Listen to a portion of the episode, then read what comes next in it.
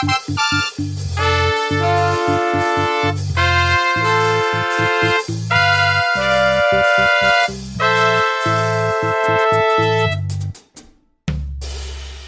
morning. It is back from the brink time. I'm Todd Brinker. It is Thursday, the eighth of April, twenty twenty-one. Erin will be joining us momentarily as she wraps up the radio show and gets the morning schedule going there at K C A A, and then she will join us here. Um, so uh, stuff going on in the world um, as people are uh, who who listen to the show and listen to this podcast know I'm a Lakers fan, and uh, and so Lakers are playing today. Uh, it'll be seven thirty Eastern. That's a four thirty start here on the West Coast, and they're playing against the Miami Heat, and um, it will be a difficult game for them, although rumor has it that um, that uh, Anthony Davis will be rejoining them this evening. So we'll see if that if, if he if he gets back. He's been out for um, I think three or four weeks now because of uh, uh, a strain in his calf, and we want to be very careful with that and go slow because we don't want him to re-injure it.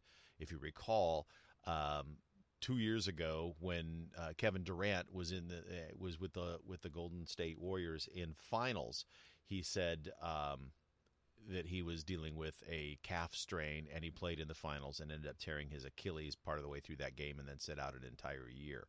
And so we definitely don't want that to happen with uh, Anthony Davis. And so hopefully, hopefully, hopefully, um, he's going to be all right and come back, and they will kind of ease him into it. Speaking of Kevin Durant, he has been out again with similar issues with a calf strain, and uh, last night was his first game back, and he played impressively. Um, so hopefully he's also healthy and well.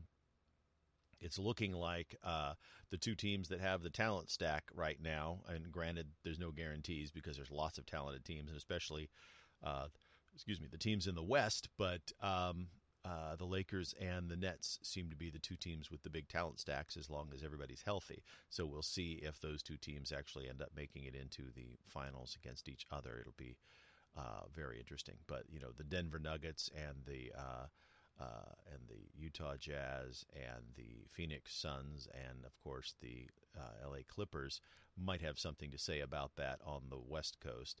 And on the East Coast, you've got to assume that uh, both um, uh, Philadelphia and uh, Minneapolis will have something to say about Brooklyn, as well as possibly Miami, um, although they seem to be kind of uh, stagnant for the moment. We'll see how that all plays out. There's, you know, it's it's generally accepted in the N B A that the West Coast has a has the the stronger teams, and so getting through the West and to the top of the heap and getting into the finals is a more difficult slog, but Uh, You know, that doesn't mean that the, the, the best in the East aren't as strong as the best in the West. It just means that there's it's deeper. There's more of them in the West, and and so those teams are difficult. But, uh, yeah, last night the Nets won one thirty-nine to one eleven, um, and uh, it wasn't really close. They're, they're, when they're winning, they're blowing people out. So, um, yeah, we'll see what happens. Um, you know, it's uh, – Anyway, I'm a basketball fan in general and a Lakers fan in specific. So uh, go Lakers, hang in there. Let's see if we can uh, continue to chalk up some wins. Um, you know, at one point there was talk about the Lakers being the, the odds-on favorite to win the West. With the injuries that they've had, they're now sitting, I think, in fifth place. So, um, you know, that them them winning the West is less of an issue. They just want to get into the playoffs, and then they can go from there. I'll tell you, though, they're going to be a very scary playoff team, especially if they end up in one of the lower seed spots. So, all right, Erin's here, so we can quit talking about basketball. Hi, Erin. Are you there? Hello? I'm talking, but I don't hear her. Hmm. Let's try it again. It's not connecting. We're having difficulty connecting. Welcome to the world of Skype radio. She's going to try to come call back in and again. In a second. So here she is. There we go. This time we connected. Yep. Sorry. Not your fault, as I was saying uh, while we were trying to hook up. He's like, welcome to the world of Skype radio. I mean, when it works, it works well, and it's, you know, one of the best things we've got. Although I know some people have switched over and started using Zoom for um, for voice connections. Uh, their sound quality is, is quite good as well, and in fact, in some cases, it's better. And so, um, you know, something we might explore at some point. But, um, you know, this works for us most of the time and mostly well. So I was spending a little bit of time talking about the uh, the fact that uh, the Lakers play tonight, and Anthony Davis is supposed to come back from his uh, his first game, at least for some minutes, after uh, having been out for several weeks with a uh, calf issue. And uh, on the East Coast, um, Kevin Durant likewise has had a calf issue, and last night was his first game back, and he had a really good game. So, uh, but you want to be careful, because Kevin Durant in the finals two years ago had a sore calf and had been out for a while, but came back and played in the finals. And in that game, he then uh, pulled his Achilles and uh, was out for an entire year. So, so oh, wow. Ca- calf issues for basketball players, because it usually, you know, is also related to Achilles injuries, are very serious. And so you go very slow and make absolutely certain that everything is, is healing and, and healed and proper before you start stressing it again. Because otherwise, it, you know, if you if you tear an Achilles, it's it's it's a year long process to get back to where you can, you know, be on your feet and play at that level again and jump. And for those who don't know, the Achilles is the tendon that is right behind your ankle that, that attaches the heel basically up to the rest of the body. And so when you jump, that's where it pulls on the back of your heel to help your your toe point your toes. And if that tears, you can't point your toes, you can't jump, you can walk, but you walk with a limp. And so, um, yeah. You know, yeah. uh, you kind of need to be able to jump in basketball. And tendons are slow in healing. Yes, they are. Yeah. Not a lot of blood vessels there, so not a lot of uh, fast growth. They're meant to be strong and fibrous and, and last a long, long time. But when you're, you know, creeping up on seven feet and weigh two hundred sixty, two hundred seventy pounds, um, there's just a lot of wear and tear on the body, you know. It's not. That's why. Yep. That's why professional athletes don't play into their sixties, because it's just too much, too much wear and tear. Uh, you know, the old men are the ones approaching, you know, their late thirties and early forties. So, um, anyhow, enough basketball. Um, let's see, what were we talking about? So before we the robocalls. Robo oh calls. Yeah, that's right. We were talking about robocalls, particularly from car warranties and home warranties, and they are so annoying. And it doesn't matter if you're on the don't call list; they ignore that. These are f- fly-by-night outfits that are are basically breaking the law, and it's so well, and annoying. They're scammers. Yeah, and they're really not selling you anything, because the few people who do get suckered into spending way more money than they should on a warranty often find out that they got nothing. They got a piece of paper, if they're if they get that. If they're they're lucky if they get anything mailed to them at all. Um, they take your money, and then they, you know, after they've picked up enough money before anybody uh, can can grab them and throw them in jail, they shut down the phone room and switch to somewhere else, you know, and so they bounce around, because this is easy to do. In fact, you don't even have to have a phone room anymore. You can do it virtually. You can hire people virtually to sell things, and the person who's selling it to you may think they're actually selling you a a real warranty. It's just, it's, you know, because they're hired on the premise that, hey, you're going to take these cold calls and try to sell these things, and we'll give you a commission, and they may think that they're doing, you know, you a service by selling you a warranty. But it's so annoying. So annoying they have all the time. Now, I have T-Mobile, and I get these things marked as scam likely, and so they don't ring on my phone. They just drop into my missed calls, but I get a notification, and I can look at the phone number and see if it's one that I know and whether or not I want to pick it up. Um, but uh, and that's a service that's provided through T-Mobile, and so that, for the most part, they don't actually ever ring through to my phone, but I also get them as texts. Do you have that? Uh, yes, I do get them. I do get texts. And I have tried to respond with stop. It doesn't work. Right. So I end up having, I have a lot of blocked phone numbers on my phone. Yeah. Well, and the thing is, they is use because, new phone numbers all the time. Yeah, they spoof the numbers. They're not actually coming from that. When you, when you, the way the phone system works, and I've set up phone rooms, and so I understand how how that works. Is you can um, the number that displays on your phone when somebody's calling you can be plugged in, so they can put in a number. And the reason that the phone company set that up is because if you've got a whole bunch of uh, bank of phones calling in, say, say like I used to work for newspapers. So say I work for a newspaper and we've got people calling uh, people in our area to ask if they want a subscription to the newspaper.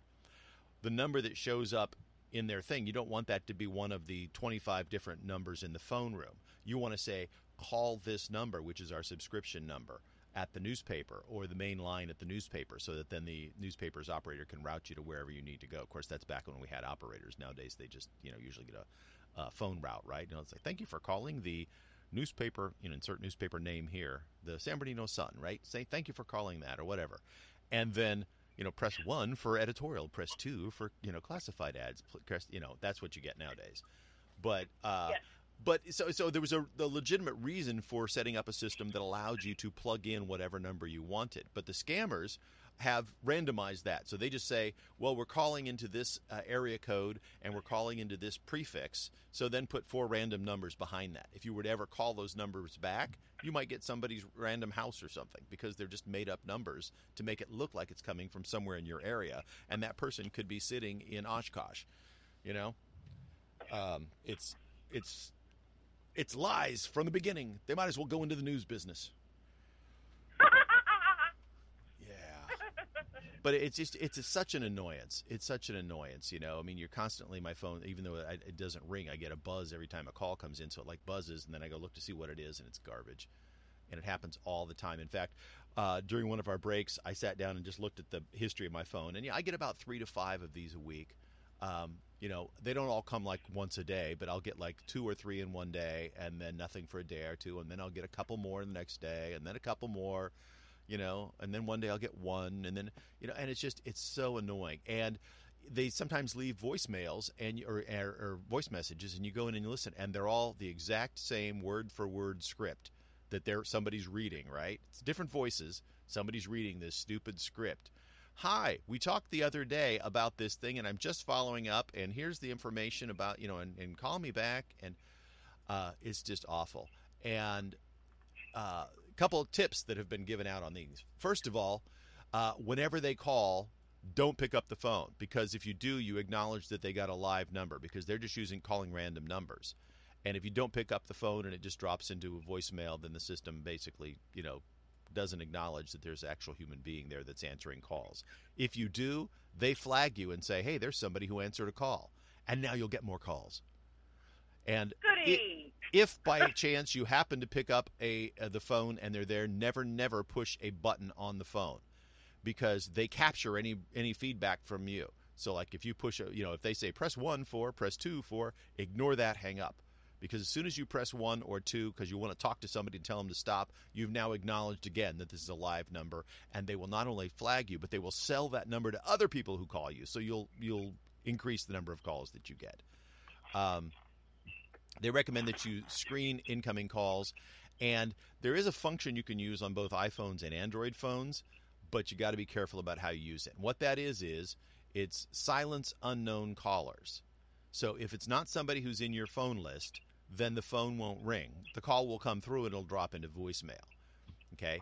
And this is a great thing if you're getting a lot of these calls. But you also have to be aware that, like, if your pharmacy calls you to say, hey, come pick up your prescription, or your doctor calls you and say, to verify your appointment, these are people that may or may not be in your um, in your particular phone book on your phone, and so they may not ring.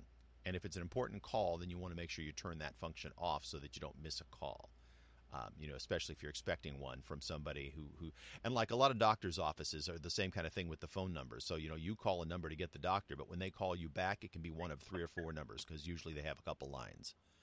And so, you know, if you don't have all those numbers in your phone book, then you might miss that call. So I just want people to be aware. Yep. That it's important. If there's an important call coming, don't do this. But you can go on an iPhone uh, to settings, phone, and scroll down and select silence unknown callers. And on Androids, you go to settings and then tap on block numbers. And then there's an option to block unknown callers. And again, those are callers that are not in your contacts list. That's what an unknown caller is. So, um, you know, if you want to limit your calls to people that you actually know, that you put in your contacts list for a reason, you can do that with the caveat that you know, if they know how to turn it back off if you're expecting a call that's important. So, um, yeah. Oh, I hate these things. Hate them, hate them, hate them. I, I, I do too. And, you know, for those of us who are, which is a lot of almost all of us who are still working remotely, and your cell phone became your de facto office phone because right. there's nobody at the office, you know, so I can't block those numbers yet. Mm-hmm. Come on, Bureau. Yeah. Bureau. Yeah. I mean, you're getting business calls from people and, and, you know, it's like, they're not all in your phone book, but you can't have those. So you have to have it on, which is annoying. Now I know some people will yes. put it on, on silent. So at least it's just vibing and making that zzz sound. Um, You know, and, and especially if you're sitting at home in an office where you don't have a lot of noise around. If you got kids, it may not work, but in, in a in a relatively quiet space, that vibe sound is enough. You you will hear it, even if it's not physically on your body. You know, in a pocket or something, you'll hear that vibe sound. Um, uh, it's funny what I have found is anytime you have anything for an alarm or a ring uh, ringtone, after a period of time, that sound becomes something that causes you to tense up. You know, whether it's the ah. sound, like I'll watch a T V show, and if you hear that sound, somebody's got their phone on, on silent, and and and uh, and th- there's a phone call on the show, you know, and you hear the sound. My body just unintentionally, like it, it takes my focus, and my and my body tenses to it. It's like it's a weird thing. I used to have a song, Interesting. a song as a ringtone, you know, as someone is calling. I think it's Regina Spektor. Ring, ring, ring, ring, ring, you know, and um, and every time I heard that song, I would tense up. And in fact, at one time, I used to have a song that I liked that way, and I took it off because it ruined the song for me. And I put it yes. on there because I thought, oh, I like this song. But suddenly it had a negative connotation because for whatever reason, I guess I have a negative feeling every time the phone rings because now it's taken me away from what I'm doing and dragging me to go do something. And sometimes it's a good call, an important call, and I want to take it. But it takes the onus, whereas a text comes in, I can respond when I'm ready to respond. So I can finish what right. I'm doing before I then deal with it. When a phone call comes in, you either ignore the phone call, which is rude, or you pick up the phone call, and now you have to talk at that point in time, whether you were doing something or not, you know? So phone calls can be inconvenient. Do you know what, you know what else is rude? Speaking of not picking up the phone being rude, I have people picked, who've picked up the phone and basically said, I'm in the middle of something. Okay, well. Then why'd you pick up the phone? Why'd you a- answer? yeah. Yeah. It's you like, know? Just let it roll to voicemail then and uh, and call me yeah. back when, you're, when you can talk. Yeah, yeah that's, exactly. That's, that's, yeah, you're right. That's incredibly rude. It's kind of stupid. And they, they're thinking, yes. well, it's rude that you interrupted me. It's like, well, I don't know what you're doing. I just called. Exactly. you know? Exactly. If exactly. you can't talk, well, then don't. But exactly. You know? But don't be offended if somebody then turns around and calls you and they don't immediately pick up the phone to talk to you. I mean, you know, people can be busy. Exactly. You know, or and, and the, the, do me a favor. The, the, don't the, pick the, up the phone if you're in the bathroom. I don't want to talk to oh, you. Though. Oh, yeah. Right. You know, just right? don't. People don't do that. Do that. I don't want to be talking to you and, and twenty seconds into the conversation, hear the toilet flush. That I don't want. You know? Sounds paint pictures in my mind, and I just don't need that picture. Yeah. Exactly. People people will answer the phone in public restrooms. It's like, please don't do that. Yeah. Frankly, it, it irritates the crap out of me if I see anybody even with their phone out in a public restroom. I saw some guy the other day who, who I don't know whether he was getting ready to do his business or had just finished doing his business, but he kind of stepped up against the wall out of the way and then whips out his phone with his back against the wall and the phone facing towards the room, which has a camera on it. You're like, dude. Yeah. I basically nuts? said, sir, can you put your camera away? And he looked at me and kind of flustered. And then he went, oh, and, and you know, I don't think he even realized it. And he, and he put it away. Do you mind? It's like. Dude, not cool. Dude. Step outside. I mean, I don't care if, you know, and, and maybe he was waiting for his kid who was in a stall or something, which is, you know, a totally parental parental thing to do. But put the phone away or step outside the restroom and wait for him. I mean, you can't go anywhere. You know, what's he going to do? It's in a bathroom. He's locked in a stall. Um, uh, you know, I mean, I understand parents want to be protective of their children in public bathrooms. I don't, I, I have no issue with that. But don't stand there with the camera out filming. You're now the perv you're trying to protect your child from. Little yes. did you know. And, well, you're the stand in public places for five minutes without having their phone out. I know. It's amazing how people think that that's just impossible to do now.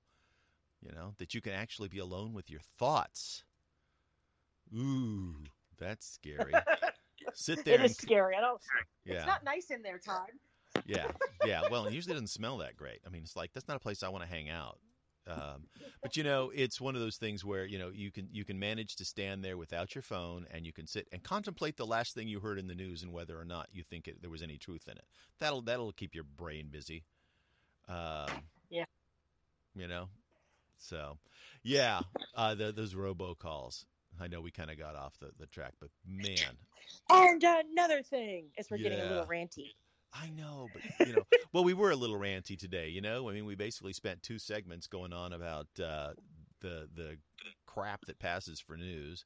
And then, and then you know, we, we had a nice little segue. It was nice to have a conversation um, with uh, Sandy Gledhill, um, you know, about uh, about her work and leadership. It was interesting. She made a connection, or or maybe I kind of drew the connection while the conversation was going on, because I didn't really participate a whole lot, but I, I listen and I interject when I have something to say, um, uh, or there's a gap. If, if if there's a pause, sometimes I'll fill in. But uh, um, it uh, the idea that, you know, the leadership, I think, if you look at the impetus for people who become leaders very often, not always, but very often, they're coming from a place of service, right? I think I can make this better for people. I think I can help us as a company do something better.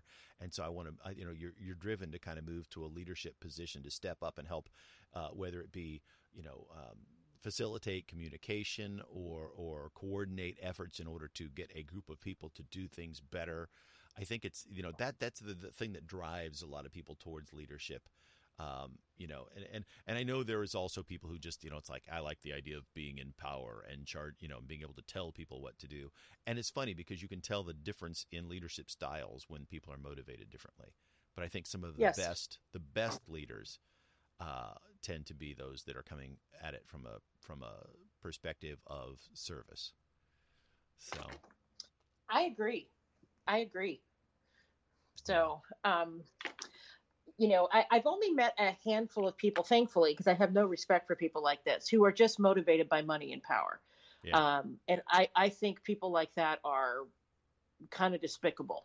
Right. Uh, because they'll they'll do anything to get what they – if that's their motivation, if that's their North Star, they'll do anything to anyone to get there. Yeah. And certainly um, nothing wrong with saying let's go make some money as a as a company or as a group, right? But, but you're right. right. That shouldn't be your underlying motivation is money and power. And you really kind of put the right. two together because everybody wants to make some money, but, but well, right, but but but but that's not. I mean, most people. They I mean, yes, they want to have a comfortable living, but right. it's not like, um, you know, even you know, if you look at our captains of industry, I, I think that it's about uh, it's about money, and it's about they want to grow their businesses, but it's about the conquest. It's about um, mm-hmm. uh, which is power. Um, but it's also about just building a better mousetrap. Right. You know, well, it's the I challenge of, of saying, our... can we do this? If we all put our heads together, yes. can we do this? And they like those kind of challenges because they view them as giant puzzles or problems to be solved, right? And so you break right. it down into constituent parts and say, well, how can we attack this and can we do this better as a company, right? And then that increases stockholder value and the company grows and then, you know, we were successful.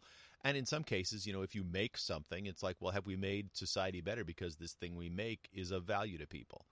I mean, those are the, the, you know, internal motivations that I think are are in their, you know, it the, the best of our of our, of our uh, angels, right, as, that drive us forward. But there are those also. It's like I want to beat that guy. You know, I want to, that other guy who makes this thing. We want to push him out of business because I don't like that guy, right? There are those kind of motivations too, and people are complex. Sometimes there's a giant melting pot of motivations for doing things. I uh, remember meeting a woman once who um, she and her uh, husband had been living in D C and. You know, we were talking about life in D C and she hadn't said much, but then her face lit up and she said, I just love the power. And I'm like, I was so repelled and repulsed by that. Yeah, almost because, like a chill goes up your spine, right? You go, ooh, yes. I just saw yeah, evil like, in oh, front of me. It, precisely. Yeah. Precisely. Because, you know, anybody who aspires to power for power's sake scares the hell out of me. Right. Because it makes again, me, yeah, it makes me think of that. To get there. Right. Exactly. That's it. It's just like, well, then what are the limits of what you'd be willing to do to get power? You know, yes. it, it it's basically the whole story of um, of um, you know, the the Hobbit and the uh, and the Lord of the Rings, right? Is this ring yes. of power and this this this this evil striving for power for power's sake. I, the scene in the in the movies that I liked was when Frodo and his companions finally get to Rivendell, and there is Bilbo, an old Bilbo, and he asks to see his old ring one more time, and Frodo goes, "I don't think so," and he like lurches out at him, and his face contorts into this like demon, demonic look as he wants it, and then he realizes what he's done, and he feels bad about it. But it was like, you know, that that that uh, power can, or that striving for power uh, can can overtake your heart if you let it. And so, um, yeah, it's, Indeed. it's not the right motivation. So, um, before we, we we squeezed it in real quick before we got to the end of the radio show, our um, our question of the day, our trivia question was, what was Charles Dickens' first novel? Now, anybody can look it up. I have. Do you happen to know? I have no idea. Yeah, it was actually a, a series of stories that were serialized in uh, in a magazine at the time, and it was one of the first ones that popularized serialized fiction and cliffhangers. And he was asked to.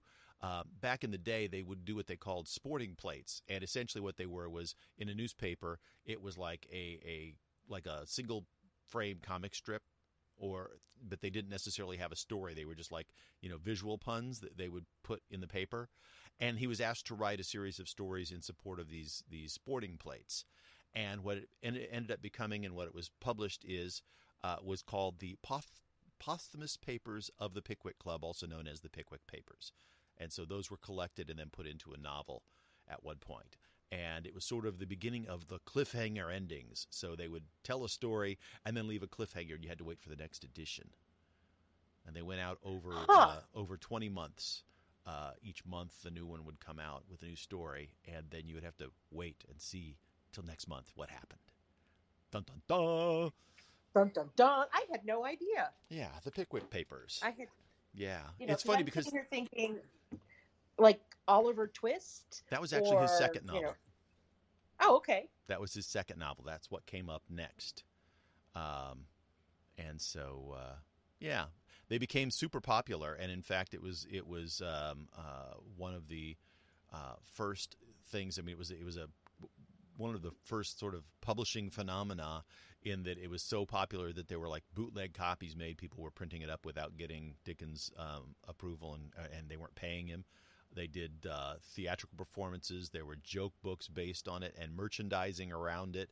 And this is all back wow. you know, in eighteen sixty-seven uh, or, or eighteen thirty-six is actually, I guess, the first cover uh, was issued in eighteen thirty-six. Um, in uh, the, the gentleman who had asked him to write, the, the publisher, Robert Seymour, who had asked him uh, uh, uh, – or I guess I'm not sure whether it was the publisher uh, Chapman and Hall or whether it was Robert Seymour. Robert Seymour was the illustrator who did the sporting plates, and after he had died, his wife then claimed that Dickens should um, uh, pay his estate a certain amount of money because, you know, they were all based around these sporting plates that he drew. And Dickens actually specifically published as a preface to his eighteen sixty-seven edition that Mister Seymour never originated or suggested an incident, a phrase, or a word to be found in the book. And he never paid. Wow. There truly is nothing under the sun, nothing new under the sun, Todd. Yeah, nothing isn't it? new. Yeah, the same it's... kind of struggles back yeah. then are, are happening today. Yeah. Yeah. Yeah, it's... Uh... Yeah, it, it's it's very interesting that, that the same old stuff happens, you know, and it's funny because I think, you know, we're looking at something that was in the, the early eighteen hundreds and referring to a story and what's happening amongst humans then. You could go back two hundred years before that, or two hundred years before that, or two hundred years before that, you know. And I mean, they're adapted know. for the times, but they're essentially the same thing. Yeah. Because human nature is still human nature. Yep, yep. I mean, you could go back to, you know, Egypt, and there's people who are arguing over you know, who did what and, and who gets credit for it and, you know, whether they'll get a shekel or not. You know, I mean, that's just, that's just, uh, yeah, it's human nature. It's, you know, we, we, we haggle and hassle and barter and argue. That's what we do. And, and, you know, and somehow we manage to muddle through, and we try to, um, you know, create laws to, to keep it, um, you know, uh, to, to keep it somewhat, um, under control, or at least put some, some framework around how we shall argue and, and barter and complain at each other, so that we don't just, you know, pick up sticks and beat on each other's heads. Um, but yeah, times change, people don't. Not so much. Not so much. It's true. Yeah. So, um, I was going to ask if you ever read the Pickwick Papers, but I'm guessing not, because you weren't, you didn't act like no. you recognized it. I've I don't not think I'd ever heard of them. I had heard of it, but I'd never read it. So, and I'm not quite sure how he tied it all together, if it was originally um, sort of, you know, a disjointed series of stories, but I guess they were done serialized, so one sort of led into the next. So, you know, twenty mm. chapters or so, if they were doing one a month. I don't know. So, apparently there's been several film adapt- adaptations as well. In nineteen eighty-five, there was an animated version. Oh, cool. So um, President Biden is going to be announcing today six executive actions geared toward preventing all forms of gun violence, including mass shootings, community violence, domestic violence, and suicide. So I am sure that as soon as these executive orders are signed, lawsuits will be filed. Um, uh, and he is also making, he will make his intent to nominate, uh, make official his intent to nominate David Chipman, who is a gun control advocate, to lead the Bureau of Alcohol, Tobacco, Firearms, and Explosives. Um, so basically, uh, um, the D O J within thirty days will issue a proposed rule to help stop the proliferation of ghost guns. And ghost guns um, are untraceable when they turn up at crime scenes, because they don't have serial numbers. You basically buy a kit and then put the gun together. Um, and so, uh, you know, all the things that Congress has not done, you know, about uh, you know, reducing firearms and, and making certain firearms illegal. It, it appears that he wants to be, he wants to do that by executive fiat. Now, uh, no, he doesn't have the right to do that. He doesn't have the power to do that. And this increasingly, I've talked about it, I've been railing about it for years, this increasingly imperial, imperialistic uh, executive branch is just out of control. You, yeah. you, he can't just decide, well, the Congress is not doing their job, so I'm going to do it for them. No, it's literally not your job. Stop it. Yeah. Well, in a related story, and, and I'm not using this to try to, to be inflammatory about gun control or anything, there was another shooting that just happened uh, this morning. A N F L pro football player, Philip Adams, uh, killed fo- uh, four people and then himself with a forty-five. Uh, they, it was uh, a uh, doctor, um, Doctor Robert Leslie, who was seventy, his wife, sixty-nine, and their children, uh, Ada and Noah, who were nine and five. Oh, their uh, grandchildren. Oh, was it? Oh, probably, yeah. If they're sixty-nine and seventy, they're probably not children, huh? Uh, well, they, they were children, but not their children. Correct. Um, so, yeah, I mean, it, we don't know all the details, but horribly sad. The thing is, is that, you know, that guy's got, you know, he's an N F L player. He's got enough money to go, and to, and if he doesn't have a record, he's going to legally go buy a gun anywhere he wants. And a lot of times that's what happens, is a lot of this, this, at least the stuff that makes these headlines, these kind of shootings, very often the guns were bought legally. Um, and so no law changes are going to change that. You know, it, it might stop the, the, the guy on the street from shooting the guy at the seven eleven when he tries to rob him, because he probably doesn't have his gun legally. But, but uh, these kinds of things, um, that's not the right approach. Now, I'm not sure what the right approach is, um, because I don't believe at this point that we could go and take, you know, we, we couldn't change, even if we changed, and I don't think we will, even if we changed the, the Constitution to say that, you know, you you can't just carry guns around, you know, or go get guns whenever you feel like it in this country, which is part of our Constitution. We can do that. Um, I it wouldn't change it, because there's so many guns out there already. You know, that's not going to, it's it's just not going to change. Um, and quite honestly, making a gun is not that tough. As you just said, there's these ghost guns. You can buy the parts and pieces and put them together. shoot, there's people who have demonstrated that if you buy a three D printer, you can print a gun. It's a simple mechanical thing. It's not that hard to make. There aren't that many pieces. Um, and yeah, so and it's, those who want them can get uh, them. And there are three hundred, over three hundred million guns already in the United States. Those are the ones that are were legally purchased, plus all of the illegal guns. Mm-hmm. Um, so the Justice Department in uh, within sixty days, we talked about the ghost guns, will issue a proposed rule to make clear when a device marketed as a stabilizing brace effectively turns a pistol into a short-barreled rifle. Um, they're going to make that subject to the requirements of the, of the National Firearms Act. The Justice Department within sixty days will publish model red flag legislation for states. And so um, the, the portion of the statement that mentioned the stabilizing brace is a reference to the uh, A R and A K pistols, which have barrels that are shorter than a minimum sixteen inches required by the National Firearms Act. Uh, the statement said the pistols with an arm brace are concealable, which doesn't really mean anything legally speaking, um, honestly. And most gun owners, uh, and it's also laughable to most gun owners, since many A R pistols are more than two feet long. The claim that they, that the claim that weapons with a pistol brace will be subject to the requirements of the um, N F A means that gun owners will likely be forced to pay a two hundred dollars stamp ta- or tax stamp on those firearms, which essentially amounts to taxing a group of people who are serious Second Amendment advocates and largely opponents of Biden and his policy. Yeah, it's it's a revenue so, grab. Yeah, I mean, yes, it is. You know, I, I and I'm not quite sure what the intent here is. Is that they're going to make it more difficult? People who want it are still going to get it. Um, and you know, and, and I'm not. I, I don't own any guns. I'm not. You know, I'm not really a gun advocate. But I don't know what the solution is here. I mean, I have no issues with people who have guns. And I've thought about it, but I don't. I just don't have.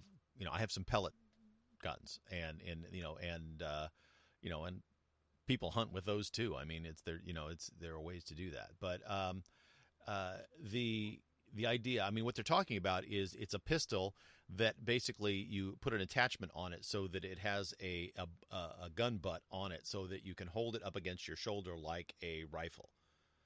Okay, so when they say yes, it's like two because, foot long, it's not like a two foot long barrel. It's a pistol that you would hold in your hand, but instead of having a, uh, you know, just holding it in your hand, it then has a gun butt that goes up against your shoulder, so you can stabilize it there, and and then it doesn't move around so much, and you can shoot more accurately. Um, and their and, and their thinking is is that somehow make you know by by making those more costly, it's going to make people safer. I mean, I, I I'm not quite sure I draw that line. I don't understand what the what the what their thinking is here.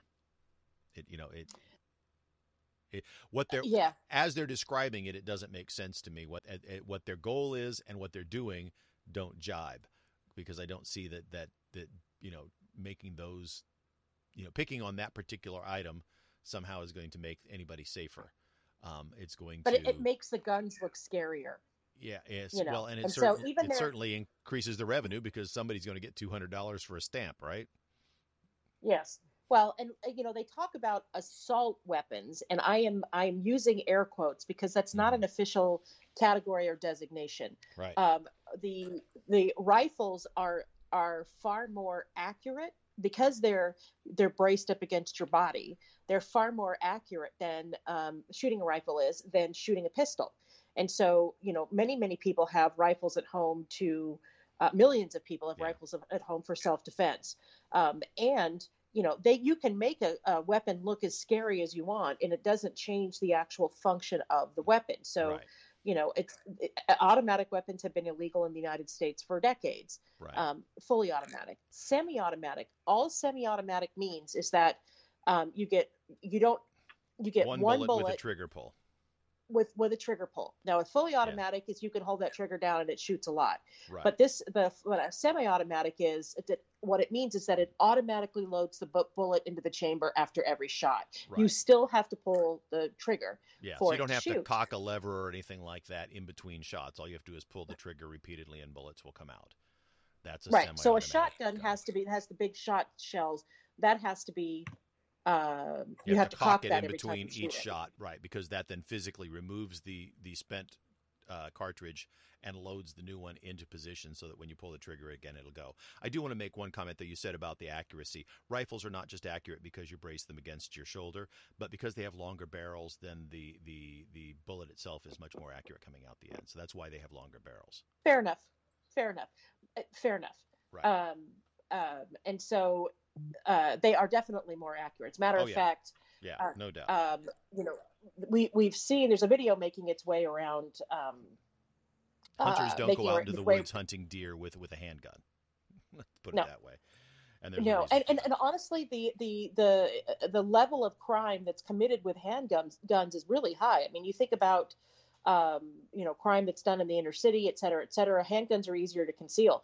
Very often they're done with handguns, and they're that, you know, it's, so it's not just that rifles are the, the big scary enemy. Guns are, using lethal force is a big deal. Yeah. Um, and, and, and, and, and, uh, gun owners who are responsible know that. Mm-hmm. You know, they, they, they definitely know that, and they take care of their guns. And if, and if, you know, it, there's a saying that, um, you know, if, if you, if weapons are outlaws, only outlawed, if guns are outlawed, outlawed, only outlaws will have guns. And, right. and that is true. A good guy with a gun can, you know, they're the ones that can stop a bad guy with a gun. So the Gun Owners of America is uh, wholeheartedly opposed to the unconstitutional, this is their quote, gun control threatened by today by President Biden. Restrictions such as the attacks on homemade and brace-equipped firearms and so-called red flag gun confiscation orders. And the challenge with the red flag order, um, the allowance of that is, I mean, if you have somebody who who is visibly suicidal, taking that gun away from them makes it makes sense.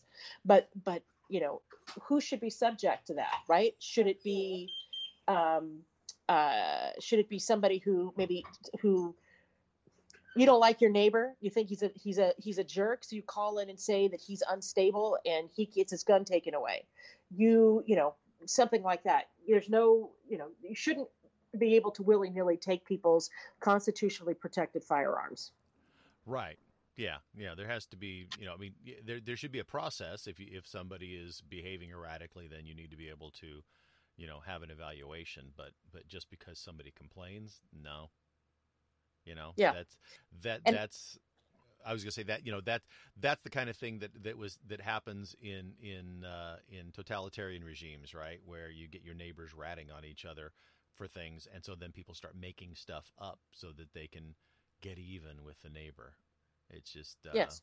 you know, uh, it's it's it's a bad scene because people are people. So I, I, you know, as soon as this exec, these executive orders are signed, lawsuits will be filed. It will be interesting to watch all of this play out.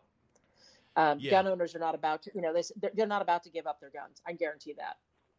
Yeah. Yeah. It, I mean, it's just well, not and, and, you know, and like I said, it, it, it, they're constitutionally protected. It's a right that is in the Constitution. And so, and it has been uh, repeatedly affirmed through courts. And so it's not something that's going to change just because, uh, you know, one president decides that, that he doesn't like it, but, you know, lots of different presidents and, and different um, uh, constraints have been allowed at different times. But, um, uh, you know, like we talked about, the automatic weapons have been banned for a long time. You know, you can't you can't go buy a tank and drive it down the middle of the street. You know, it's there, there are there are laws that, that limit what you're allowed to do. Um, and, and uh, you know, freedom doesn't mean anarchy, but um, Uh, we also can't have any president, regardless of which party he's in, determining what he wants to do and doing it by fiat. And that's, um, yeah. you know, there are processes that need to be taken. There's steps, there's ways to do this that fit within the law in terms of trying to get things done. And that way, then the the people's rights are protected because our representatives then have to all agree on something. And uh, and if it's difficult to do, there's a reason. It's because the country, you know, isn't hasn't decided yet as a whole on how to do something, you know, that there's a, a lot of split opinions. And so, um, you know, so with that, we are com- we are completely out of time. Yep, we are. We are. So thank you so much for joining us. We appreciate your your listening, and we will be back tomorrow. It'll be Friday, the end of the week. Oh, woohoo! So um, start planning your weekends now. People, have a wonderful Thursday. I'm Todd Brinker. I'm Erin Brinker. Have a great day, everybody. We'll see you tomorrow.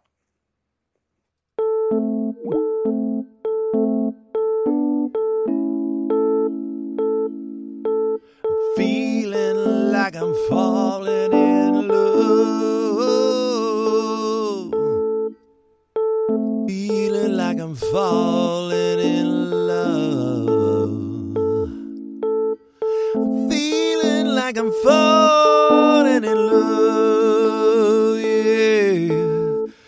And I'm feeling like I'll never get enough.